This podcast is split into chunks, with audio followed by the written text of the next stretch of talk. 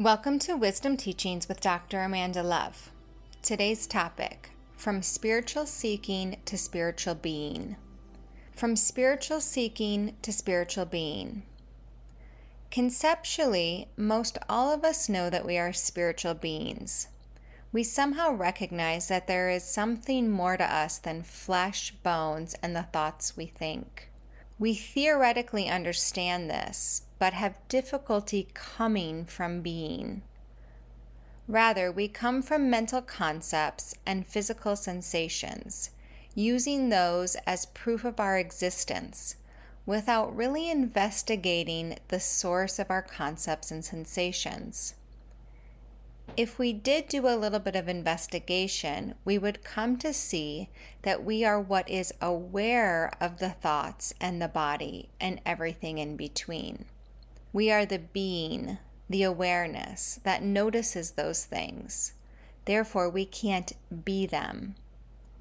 It's kind of like looking at a table and identifying yourself as it. However, you know that you aren't the table, but rather that you are aware of the table. The same is true for everything that you are aware of. It's simply that most of us have misidentified ourselves as the objects of our awareness rather than seeing ourselves as the being that knows the objects. This misidentification with the objects of our awareness is the reason that we spiritually seek. We seek because we feel that there is something missing. That something which feels like it's missing only feels that way because we have placed our focus and sense of self onto things that are not ourselves. This leaves a feeling of a void, an emptiness of sorts, or a longing for something that we know exists, but that we just can't seem to figure out how to get, realize, or know.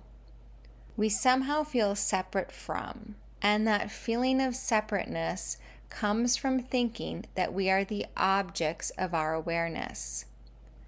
So we seek to find and feel whole because we have misidentified ourselves as a part. This seeking for wholeness or oneness is the core of the healing or spiritual journey. It is not bad or wrong to seek. In fact, the seeking impulse can provide us with the experiences we need in order to remember what we are and the skills, knowledge, and awareness to realize what is already here. When we realize what is already here, spiritual seeking shifts into spiritual being. There is, however, a bit of a dog chasing its tail scenario that can happen on the spiritual path if you are not clear in your intentions. What I mean is that if you don't have a genuine desire to know yourself, you can get lost in all of the glitter and sparkle of the spiritual journey. You can fall into chasing more objects of physical and metaphysical pleasure rather than keeping your eye on the ball. You get lost in the game and take detours on the path that bring you back to where you started rather than in the direction of spiritual being. Purifying your desire to know yourself is the brightest light you can shine on your path. Somewhere, some great master said that silence is the greatest teacher. I couldn't agree more. To our busy mind, with all of its thoughts, this seems like a strange impossibility. How could you ever learn anything from silence? After all, there is nothing there. Don't you need content or information in order to learn? This is how we are conditioned, yes. But this conditioning has also brought us to the state of being we are currently experiencing as life. One where we are constantly searching for more content, more answers, more reasons, which we think will provide us with the clarity of being we desire but all they ever do is send us down more and more rabbit holes and leave us feeling overwhelmed. Yet we continue to function in this way, hoping that somewhere we will find a light at the end of the hole. The light we are seeking lives in the silence of our own minds. Getting ourselves to be innerly silent can be a mighty task, which is why we must have a strong desire to know ourselves in the first place. If we don't, then we will simply continue to allow ourselves to be distracted in and by thoughts, feelings, sensations, and any other content we can find to latch our awareness onto. The mind really, really loves content. It is its jam, its bread and butter, its life force. Without content, the mind feels useless. And because we are merged with the mind and its content as who we are, we then feel personally useless.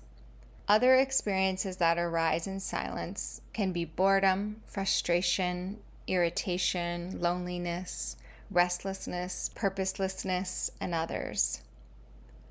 I have found that there are stages to getting innerly silent.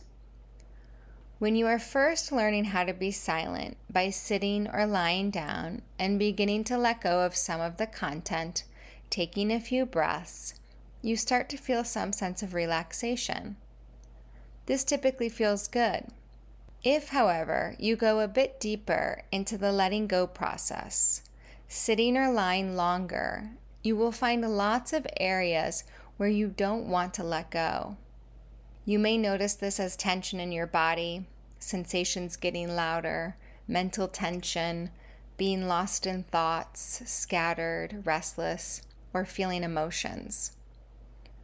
Once you move through that stage, I find the next stage to be an insightful stage. This stage is where you still aren't completely focused on being yet, but you are less fixated with the objects of your awareness. There is now more space for you to see things from a larger perspective. You might get insights, intuitions, or be able to see your patterns or habits more clearly. Once you move through that, the next stage is simply noticing that you are, that you be. There may still be thoughts, feelings, or sensations, but you are no longer focused on them. You are only focused on that you be. This is peaceful, restful, and the tendency is to want to stay here, to be absorbed in simply being. Sometimes this stage will come with feelings of bliss or energy or an increased alertness or wakefulness. None of those things are required, but they can be present. The longer you allow yourself to be present to that you be, the more you come to know yourself and the less identified you are with the objects of your awareness. I've found this to be the most direct path to self realization. It takes desire, commitment, and some discipline, but the rewards are epic. It is the end of spiritual seeking and the beginning of spiritual being.